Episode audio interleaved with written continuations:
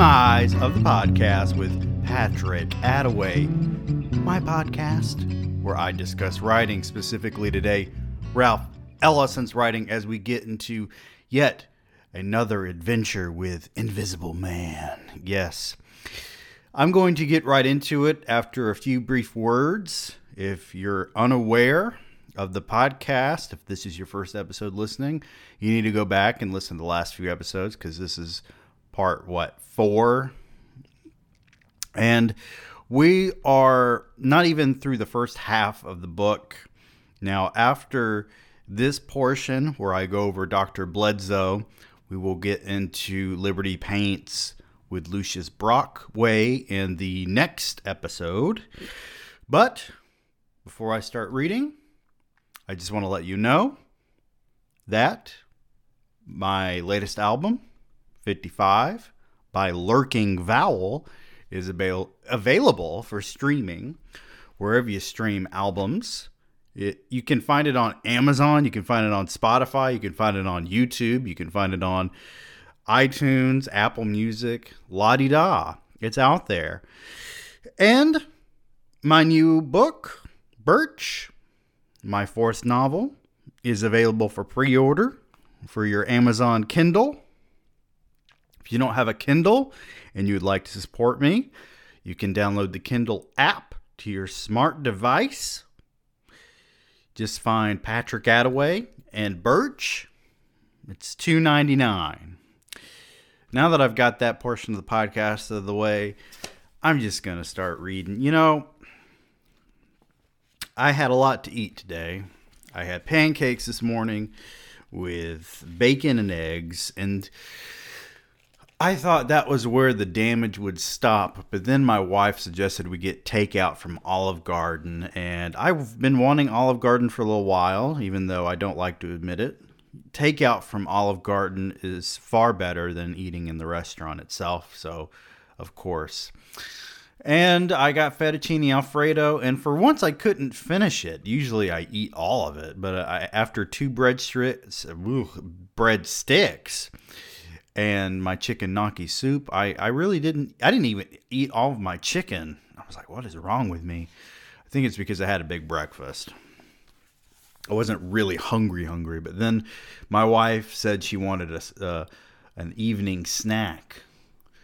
She wanted something sweet, so I went to Kroger and I got us some Doritos and some Keebler Deluxe, Chips Deluxe.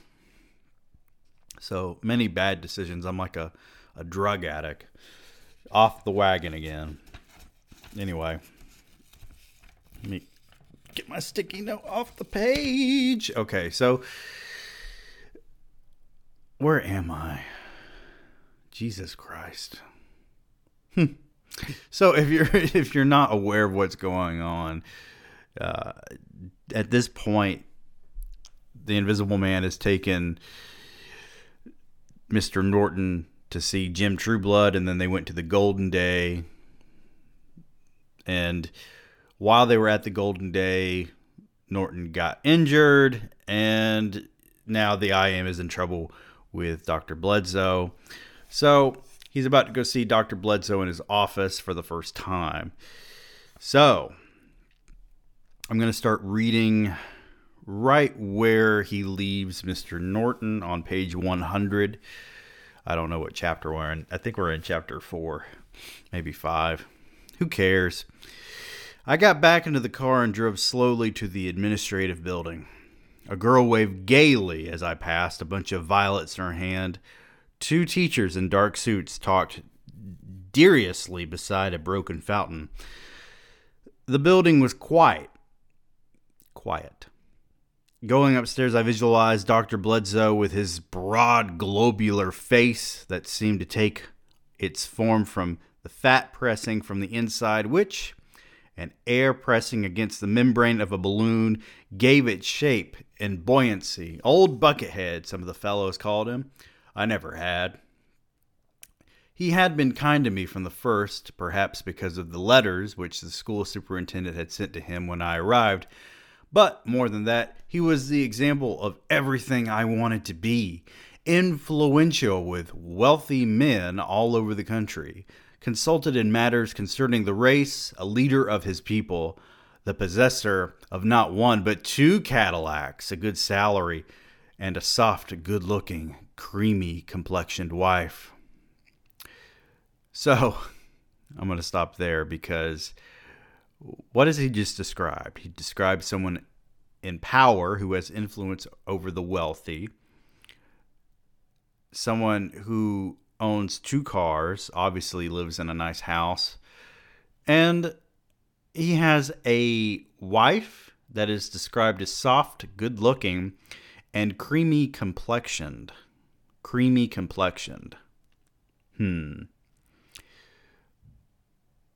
So she's probably subservient. The word soft is uh, akin to calling someone subservient.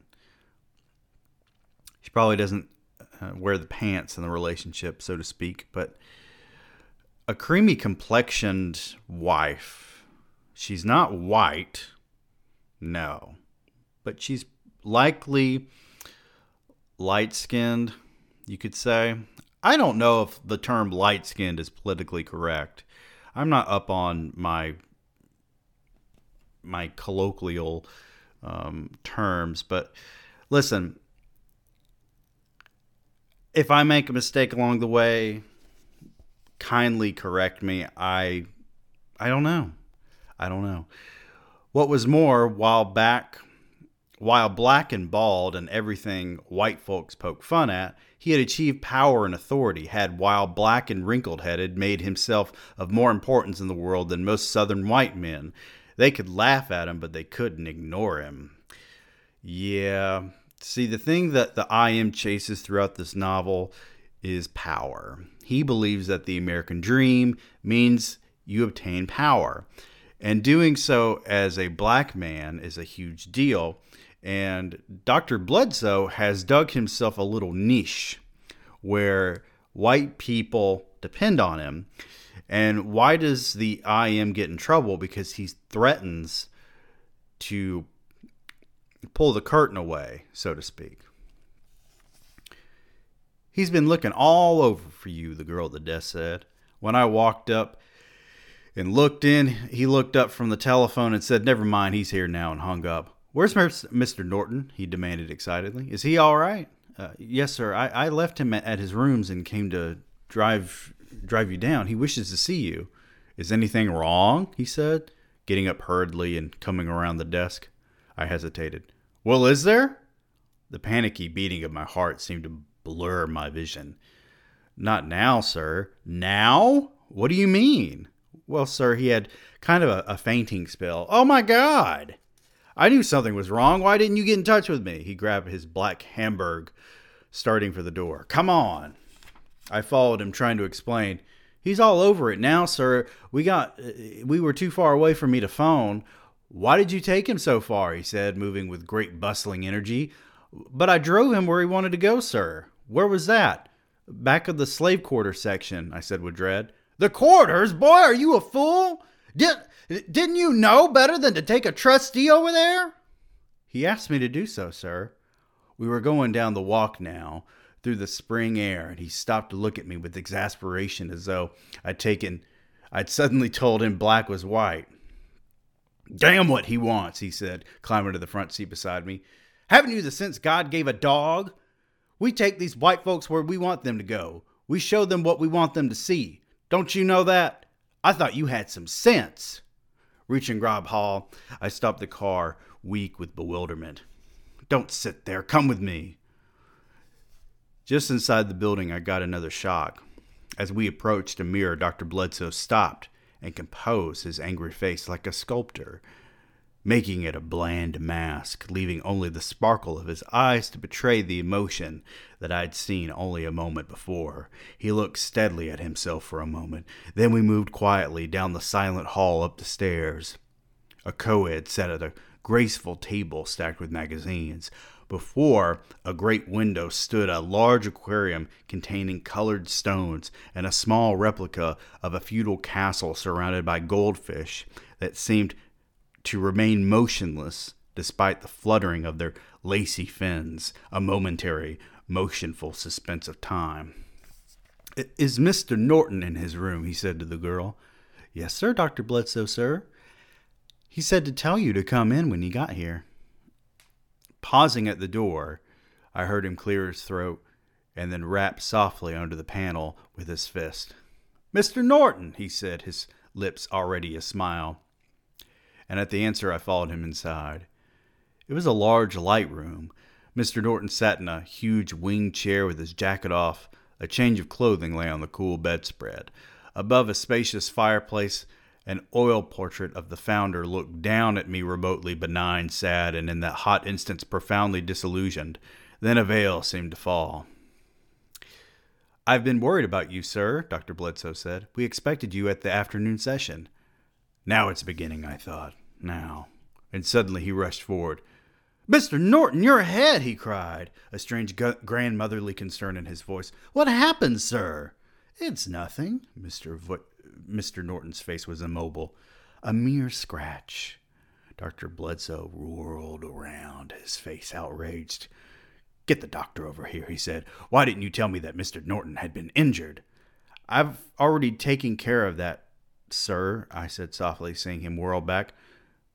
Mr. Norton, Mr. Norton, I'm so sorry, he crooned. I thought I'd sent you a boy who was careful, a sensible young man. Why, we've never had an accident before. Never. Not in 75 years. I assure you, sir, that he shall be disciplined, severely disciplined. But there was no automobile accident, Mr. Norton said kindly, nor was the boy responsible. You may send him away. We won't need him now. My eyes suddenly filled. I felt a wave of gratitude at his words. Don't be so kind, sir, Dr. Bledsoe said. You can't be soft with these people. We mustn't pamper them. An accident to a guest of this cottage while he is in the charge of a student is without question the student's fault. That's one of our strictest rules. Then to me, return to your dormitory and remain there until further notice. But it was out of my control, sir, I said.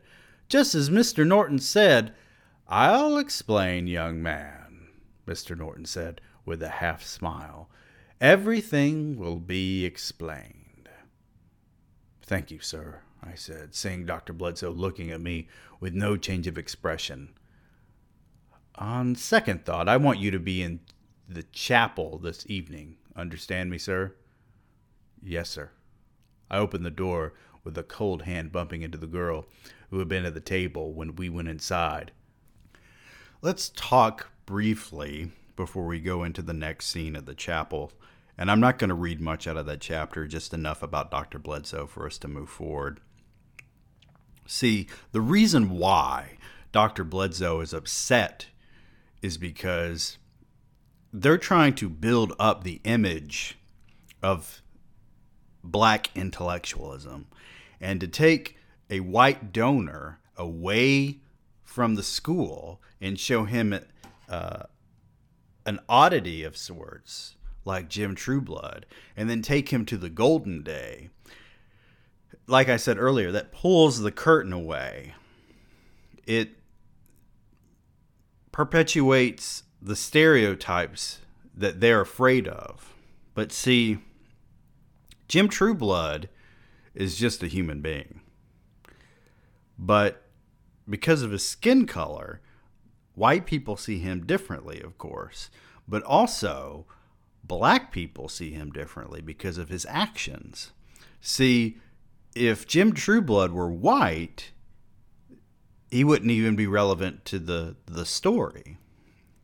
In fact, if they passed by a white man who lived in a house like that, uh, I doubt Mr. Norton would even want to speak to him he wouldn't be intrigued by him. Because what intrigues him about Jim Trueblood is to a certain degree sexual. But beyond that, the fact that the IM took him off the school grounds and showed him this, and then he ended up being injured and having a fainting spell Well, while Mr. Norton may wave it off, Dr. Bledsoe knows that he's waving it off for a specific reason. And it's not because he's a young boy. So, what is that reason? Are we to speculate together? Well, the reason why Dr. Bledsoe is so furious about this is not only because it's a student, part of the institution that Mr. Norton is donating to, and it reflects poorly on all the other students and even Dr. Bledsoe to a degree. The fact is, is that the IM has caused something that could have uh, damages outside of Mr. Norton. See, Mr. Norton walks into a room full of his fellow wealthy white rich men. They ask him, "Hey, how'd you get that that bruise on your your head?" And he tells them the story. He spreads the myth of sorts. Maybe not the myth, but the story of Jim Trueblood, his experiences at the Golden Day, and the fact that he got into a car with a student from the school and this happened. There's so many different repercussions that could occur from this interaction. All right. I need a sip of my watermelon sparkling water. I also have a candle burning right now. My wife bought me a, a mahogany and suede candle from at home. It smells like a man. So, this next chapter reads like a dream, and I had to read several of the paragraphs multiple times to kind of understand what was going on. But essentially, they're all in a chapel, and they have many of the donors there, and they're they're here to listen to this man named Homer, who is blind, talk about the origins of the school but I'm not going to read that part. I'm just reading this part with Dr. Bledsoe. The honored guest moved silently upon the platform, headed toward their high carved chairs by Dr. Bledsoe with the decorum of a portly head waiter. Like some of the guests, he wore striped trousers and a swallowtail coat with black braided lapels topped by a rich ascot tie. It was his regular dress for such occasions, yes, yet for all its elegance, he managed to make himself look humble. Somehow his trousers inevitably bagged at the knees and the coat slouched in the shoulders. I watched him smiling at first. One and then another of the guests, of whom all but one were white. And as I saw him placing his hand upon their arms, touching their backs, whispering to a tall, angular faced trustee, who in turn touched his arm familiarly. I felt a shudder. I too had touched a white man today, and I felt that it had been disastrous, and I realized then that he was the only one of us whom I knew, except maybe a barber or a nursemaid who could touch a white man with impunity. And I remember too that whenever white guests came upon the platform, he placed his hand upon them as though exercising a powerful magic. I watched his teeth flash as he took a white hand. Then, with all seated, he went to his place at the end of the row of the chairs. So, Dr. Bledsoe is in a position, and this would have taken place in the 40s, where he can touch white people. He can act as if he is their friend. This is the 40s. Remember, those of you who have not seen the documentary about O.J. Simpson that ESPN put out, I had to watch it for an autobiography course. You will recall the instance of a white family at a party or banquet or something sitting at a table and they were talking to OJ Simpson. And afterwards, he went over to a friend, and his friend remarked about it. And he said, They don't see me as a black man, they just see OJ. And Dr. Bledsoe is in that similar position. He has power, he has appeal, he fulfills something that all of these people want, and he does it well. We're getting into chapter 6, page 137, where the I am goes to meet Dr. Bledsoe. So, this is one of my favorite parts of the novel, and it's the only part of the novel that I have dog eared. And when we were in class last semester, it was actually technically two semesters ago because the other semester just ended. I was we were specifically asked about a portion of this and this was the portion that I had already dog-eared and marked in the book and I read it aloud in class and I'm going to read it to you here momentarily but we're on page 137. Come in, he said from the half shadow. Then I saw him move in his head coming forward, his eyes burning. He began mildly as if quietly joking, throwing me off balance. Boy, he said, I understand that you not only carried Mr. Norton out of the quarters, but you wound up at the sinkhole. That golden day. It was a statement, not a question. I said nothing, and he looked at me with the same mild gaze.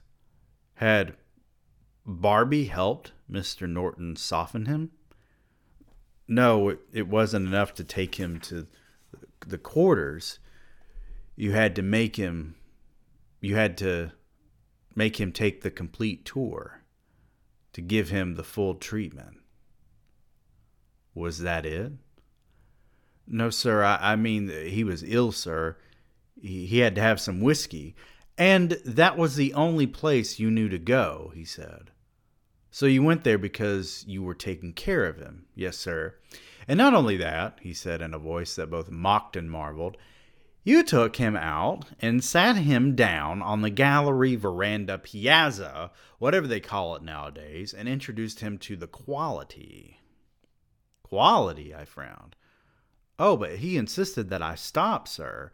There was nothing I could do. Of course, he said. Of course. He was interested in the cabin, sir. He was surprised there were any left. So naturally, you stopped, he said, bowing his head again.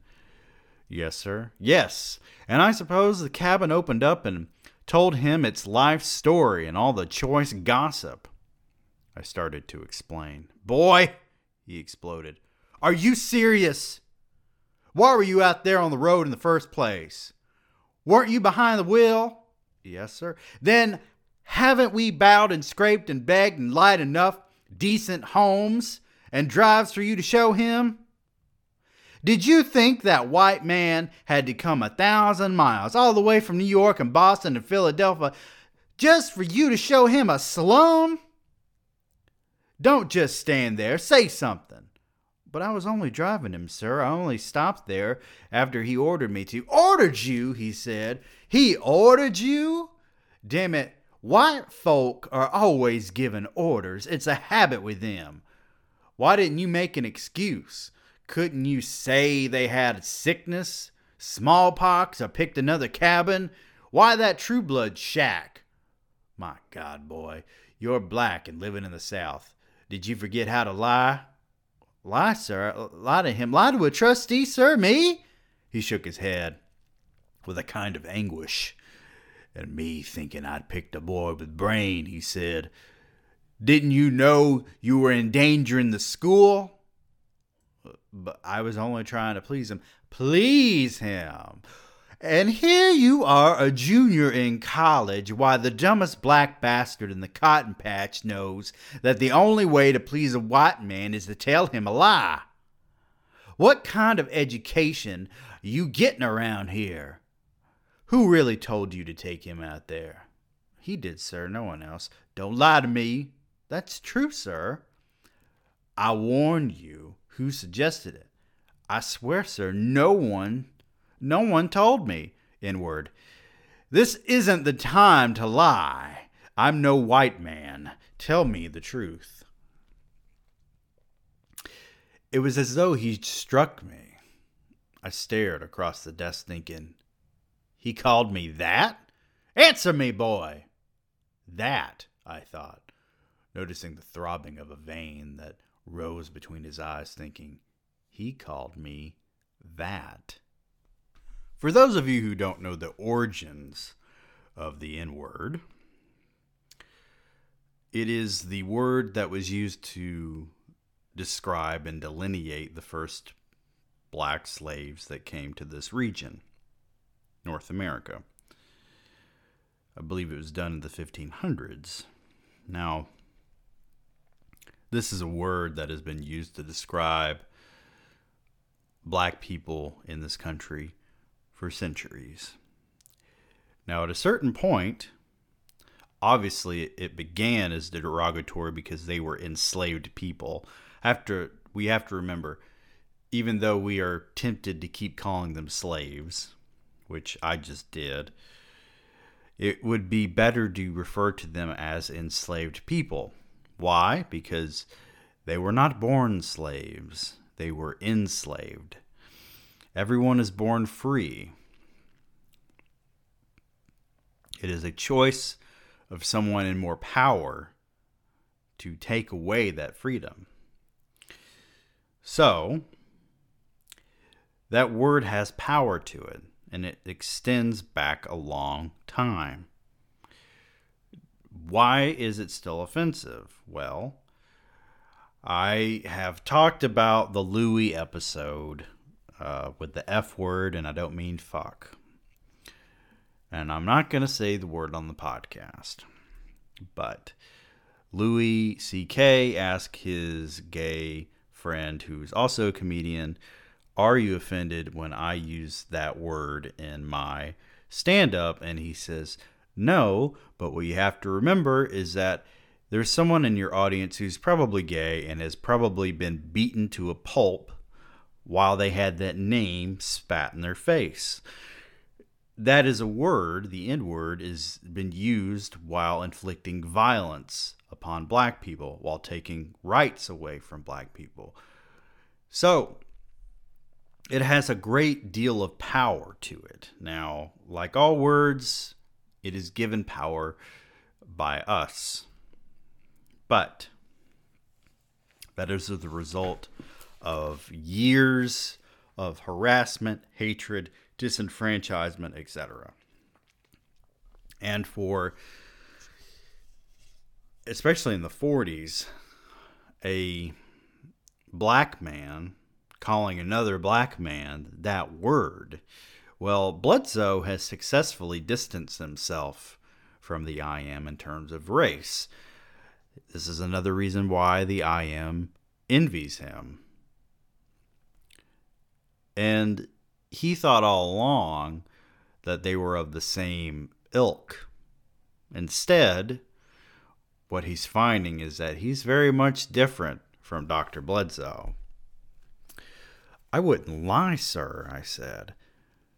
Then who was that patient you were talking with? I never saw him before, sir. What was he saying? I don't recall at all. The, the man was raving. Speak up. What did he say? He thinks that he lived in France and that he was a great doctor. Continue. He said that I believed that white was right. This is a phrase that pops up again in the book. What? Suddenly, his face twitched, cracked, like the surface of dark water. And you do, don't you? Dr. Bledsoe said, suppressing a nasty laugh. Well, don't you? I did not answer, thinking, You, you. Who was he? Did you ever see him before? No, sir, I, I hadn't. Was he northern or southern? I don't know, sir. He struck his desk. College for Negroes, boy. What do you know other than how to ruin an institution in half an hour that it took over a hundred, half a hundred years to build. Did he talk northern or southern? He talked like a white man, I said, except that his voice sounded southern like one of ours. I'll have to investigate him. A Negro like that should be under lock and key. Across the campus, a clock struck the quarter hour, and something inside me seemed to muffle its sound. I turned to him desperately. Dr. Bledsoe, I'm awfully sorry. I had no intention of going there, but things just got out of hand. Mr. Norton understands how it happened.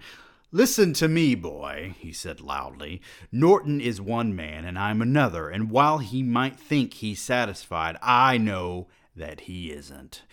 Your poor judgment has caused this school incalculable damage. Instead of uplifting the race, you've torn it down. He looked at me as though I had committed the worst crime imaginable.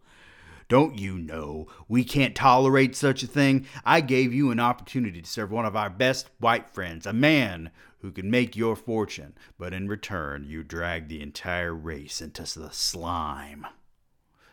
Suddenly, he reached for something beneath a pile of papers, an old leg shackle from slavery, which he proudly called a symbol of our progress. A leg shackle pops up in the book later on. Again, it's like poetry, it rhymes. You've got to be disciplined, boy, he said. There's no ifs and ands about it. But you gave Mr. Norton your word. Don't stand there and tell me what I already know. Regardless of what I said, as the leader of this institution, I can't possibly let this pass. Boy, I'm getting rid of you. It must have happened when the middle struck the desk, for suddenly I was leaning toward him, shouting with outrage. I'll tell him, I said. I'll go to Mr. Norton and tell him. You've lied to both of us. What? You have the nerve to threaten me? And my own office? I'll tell him, I screamed. I'll tell everybody. I'll fight you. I swear I'll fight. Well, he said, sitting back. Well, I'll be damned. For a moment, he looked me up and down, and I saw his head go back into the shadow, hearing a high, thin sound like a cry of rage. Okay, so at this point, the I am has screwed himself. I need a drink of water. While he was going to be expelled regardless.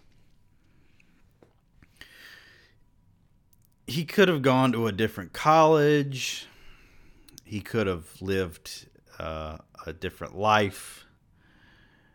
But what happens after this is the result of his arrogance. Now, I understand it very well. When I was younger, I would have probably reacted this way story time with Patrick. So, my wife and I were talking about what I would do. I don't, I'm not really sure how it came up, but yesterday I said that, you know, now, if I had a billion dollars now, I would want to help people. Now, I'd, I'd still be a lazy shit, not want to leave the house very often, but I'd still help people. You know, I wouldn't shoot myself into space. I wouldn't invest in Twitter just for the hell of doing it. I would want to do something more with that money because I could. You know, a billion dollars is more money than I would need. You know, if you gave me a million dollars, you know, I could ration that out, live a comfortable life without having to worry too much. But a billion dollars? That that's that's a lot of money. It would be difficult to spend all that money. So while I might, you know, move, I might buy a few guitars, who knows. I, I am going to invest in people. But what I also said was that if I had been given a billion dollars when I was 18, I would have turned out to be a little shit because I was a little shit. And if you gave me a billion dollars, that would have given me everything I ever wanted when I was 18, which nobody really deserves and nobody really needs. So, the I am is powerless in the situation, but he thinks that he can turn the tables by threatening Bledsoe, rather, uh, whether physically, whether by telling Mr. Norton, what have you. He thinks that he can expose Bledsoe for being a liar, for being manipulative, for uh, perpetuating a lie. But see, what he doesn't realize is that all the white donors are aware that he's perpetuating a lie. That lie is what is going to reform the black men who go to the school, because that's what they want. So, in order to maintain that mentality, he has to perpetuate the lie. Anyway, let's get back into reading. For a moment, he looked me up and down, and I saw his head go back into the shadow, hearing a high, thin sound like a cry of rage. Then his face came forward, and I saw his laughter. For an instant, I stared. Then I wheeled and started for the door, hearing him sputter, Wait, wait, behind me. I turned. He gasped for breath, propping his huge head up with his hands as tears streamed down his face. Come on, come, he said. Come on, son. His voice amused and conciliatory. It was as though I were being put through a fraternity initiation and found myself going back. He looked at me, still laughing with agony. My eyes burned. Boy, you are a fool. Your white folk didn't teach you anything, and your mother, wit, had left you cold. What has happened to you young Negroes? I thought you had caught on to how things are done down here. But you don't even know the difference between the way things are and the way things are supposed to be. My God, he gasped. What is the race coming to? Why, boy, you can tell anyone you like. Sit down there. Sit down, sir, I say. Reluctantly, I sat torn between anger and fascination, hating myself for obeying. So, this is the next portion that I, I spoke about earlier. And there are words in here that I can't say, but I want to say uh, that me not being able to say the N word here. I, I don't want to, but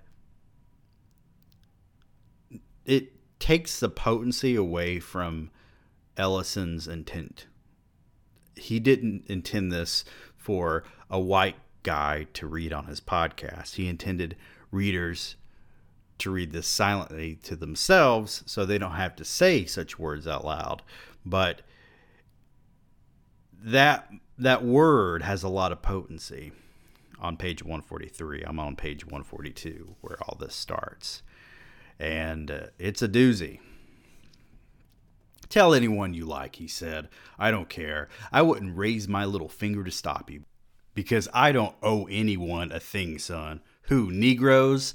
Negroes don't control this school or much of anything else. Haven't you even learned that? No, sir, they don't control this school, nor white folk either. True, they support it, but I control it. I's big and black, and I say yes, sir, as loudly as any burrhead when it's convenient, but I still the king down here.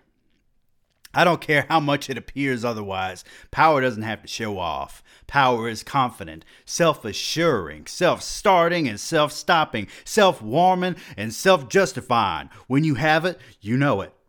Let the Negro sneaker and the crackers laugh. Those are the facts, son. The only ones I even pretend to please are big white folk. And even those I control more than they control me. This is a power setup, son, and I'm at the controls. You think about that. When you buck against me, you're bucking against power. Rich white folks' power, the nation's power, which means government power. This is a very important portion of the novel because it addresses what the I am lust after. Remember, in the beginning of the novel, he's stealing electricity, he's literally stealing power. and it's a big deal where he is, right?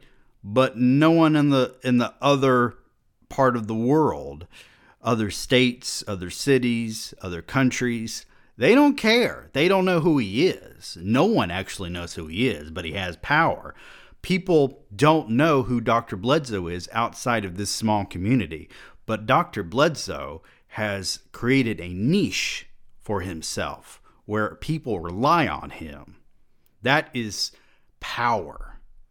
That is something that Lu- Lucius Brockway has. Dr. Bledsoe has power where he can essentially play white if he wanted to. He doesn't necessarily, but he separates himself from other black people in a way that the IM very much wants.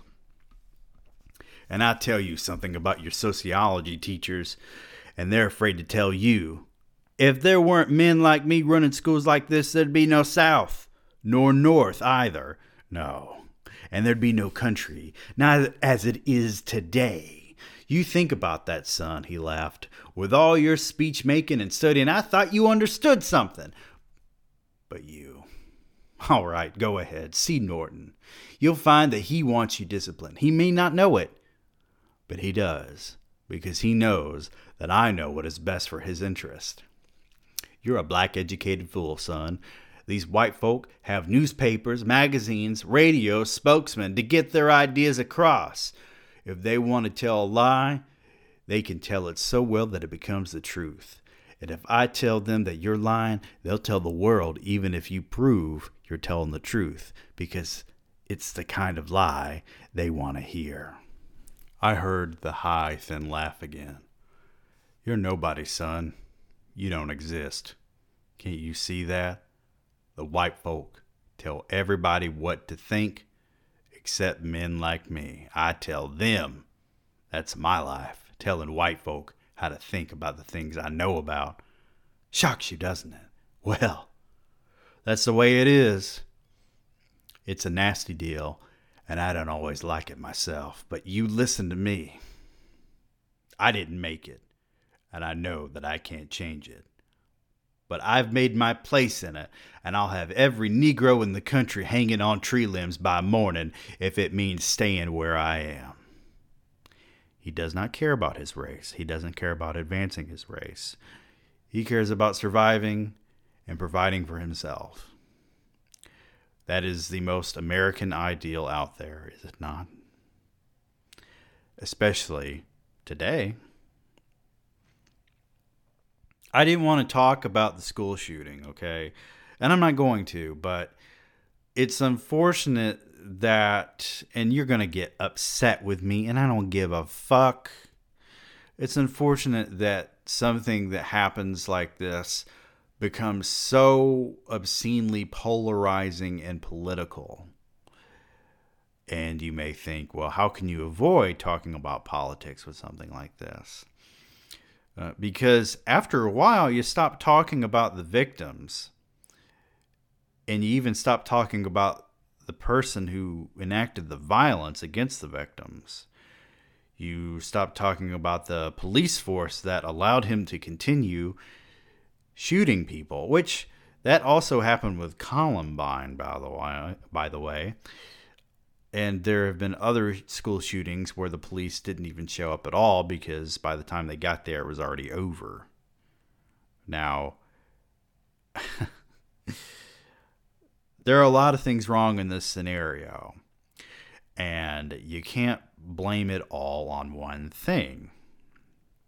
I even saw someone on Reddit because I'm an idiot and I still read Reddit from time to time say that bringing up mental health right now doesn't solve the issue. Um that's where it all begins though. And they said that if it were a mental health issue, then why doesn't happen it happen in other countries? Again, politicizing it. I understand wanting gun reform. I understand wanting to change things. I definitely understand wanting to make it a lot more difficult for people to get their hands on automatic automatic rifles. I don't have a problem with that. But it is just another excuse to have a pissing match with each other. When in reality, you would think that we would be uh, more discerning and cooperative regarding this, considering children were, were murdered and someone who decided that he was a victim and decided to victimize other people by killing them. He's a product of something in this country, is he not? And what Dr. Bledsoe is doing is looking out for himself, just like all the politicians and all the people on Twitter. They're using this as an opportunity for their platform. So,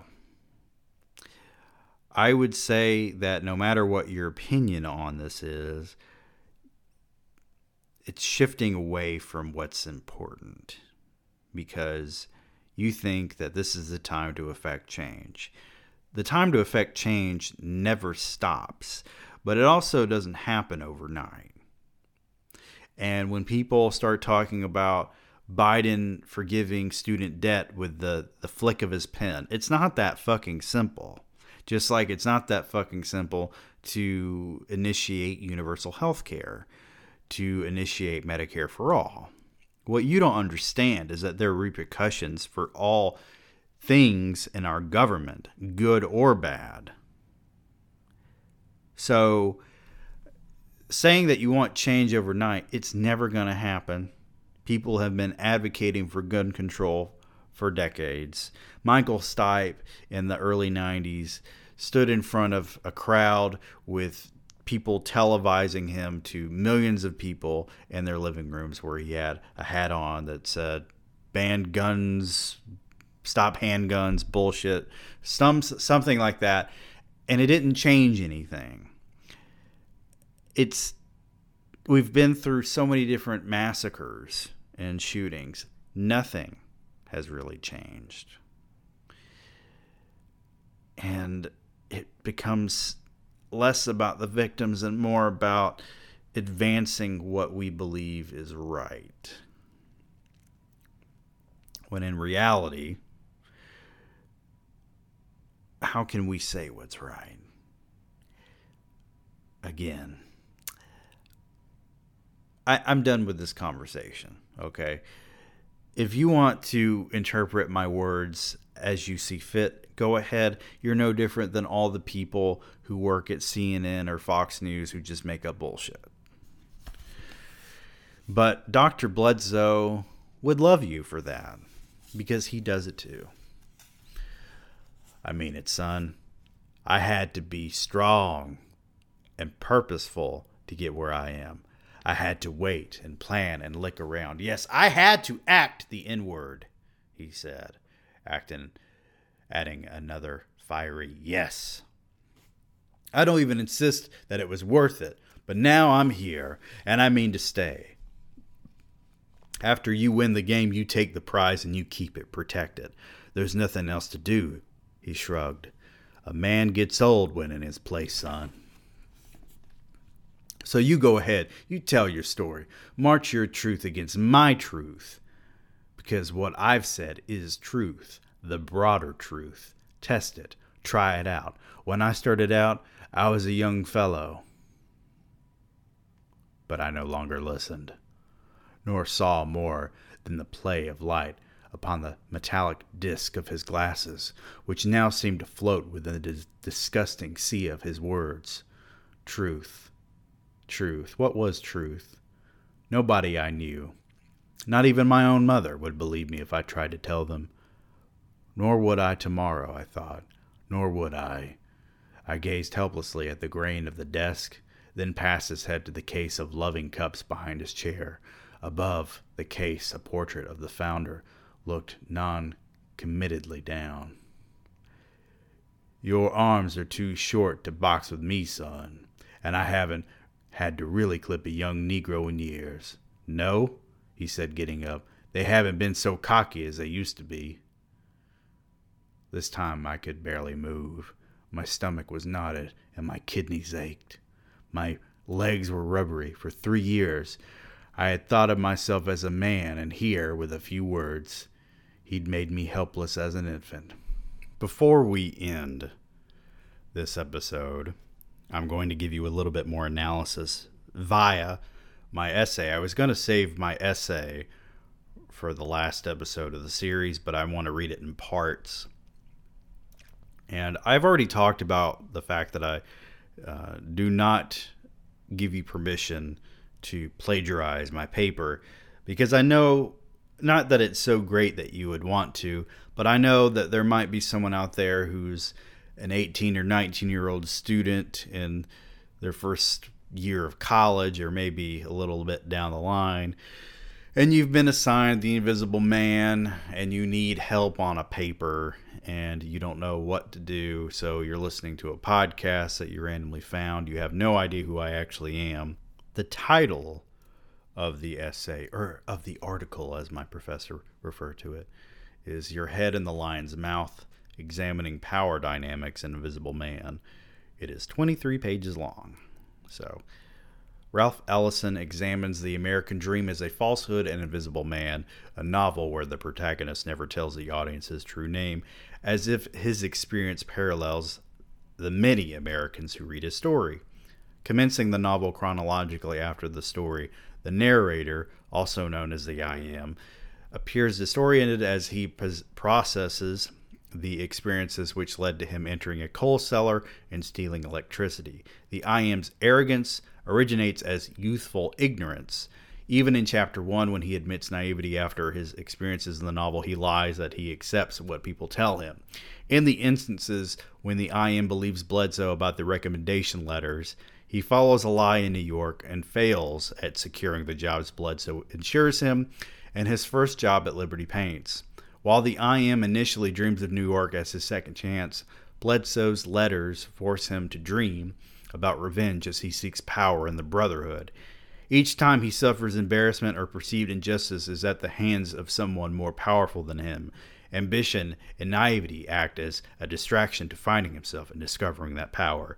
Therefore, when he steals power from monopolated light and power, he symbolically takes vengeance for those who wrong him throughout the novel. And after the first paragraph, I must drink I wanted to skip down to the portions that I wrote about Bledsoe. I don't need to read you the whole damn paper. This is a very long paragraph, but it spans three pages. While the I Am accepts the power dynamics he experiences at the Battle Royale, Dr. Bledsoe's revelations in Chapter 6 obliterate what the I Am believes about truth and consequences. Despite that Mr. Norton adores hearing Jim Trueblood and does not blame the I Am for his injuries, Dr. Bledsoe only regards the I Am's actions as damaging to the college The college operates on white trustees' money, so their instructors and students accept segregation and inequality. Their mission statement does not include educating black men for the sake of bettering their race. Ideally, these men enter the workforce and accept their position in American society as a lesser race without rebelling against the white patriarchy. Dr. Bledsoe possesses tremendous power in his position as a product of this institute. But he perpetuates the illusion that blacks are inferior. Given Dr. Bledsoe's age, his parents were likely enslaved, so he feels protective of the Institute for more than professional reasons. This position delivers him from poverty and sets an example of potential for all black men. Sitting at a desk wearing a suit, holding a leg shackle, shackle creates a juxtaposition that screams, Be your own father, as the vet later tells the I am. In his naivety, the I am threatens Dr. Bledsoe, which probably leads to Dr. Bledsoe sending him to New York rather than merely expelling him. This moment parallels the battle royale when the MC questions the I am about saying social equality. Mr. Brockway violently turning on the I am, and Brother Jack revealing his fake eye to intimidate the I am. Again, the I am stands up to the roaring lion, and Dr. Bledsoe bites him. Dr. Bledsoe enacts the father's the grandfather's philosophy to his advantage in that he gains power through saying yes and acquiring a position of power. Without Dr. Bledsoe, the college falls apart because he helped create the institution and how the school operates. Essentially, the IM underestimates Dr. Bledsoe and that the white trustees will never get rid of him for any reason. Possessing permanence lends itself to power. He will not stand beside the IM merely because they share the same race. Dr. Bledsoe's position transcends race, and he will not allow other African Americans to hold him down. He understands a black man cannot affect change during this period, thus, he must accept the white institution even if he does not morally condone segregation or unequal pay. Publicly, Dr. Bledsoe perpetuates these inequalities and enacts the punishment for students who defy them. His power comes from saving his own skin and doing that, doing what the white trustees want rather than preaching social equality. He all but plainly states that power is not acquired through rebellion, but maintaining status quo. While the IM did nothing morally wrong nor broke any rules while he drove Mr. Norton, Dr. Bledsoe spares him none of the consequences to protect the image of the school and his powers. Like the Battle Royale, the IM does not have the ability to stop Dr. Bledsoe. Therefore, he dreams of revenge through obtaining power in New York. In the next episode, I will get into Lucius Brockway and Liberty Paints. This has been Patrick Attaway with Demise of the podcast. Happy weekend, happy writing, happy Memorial Day. Bye.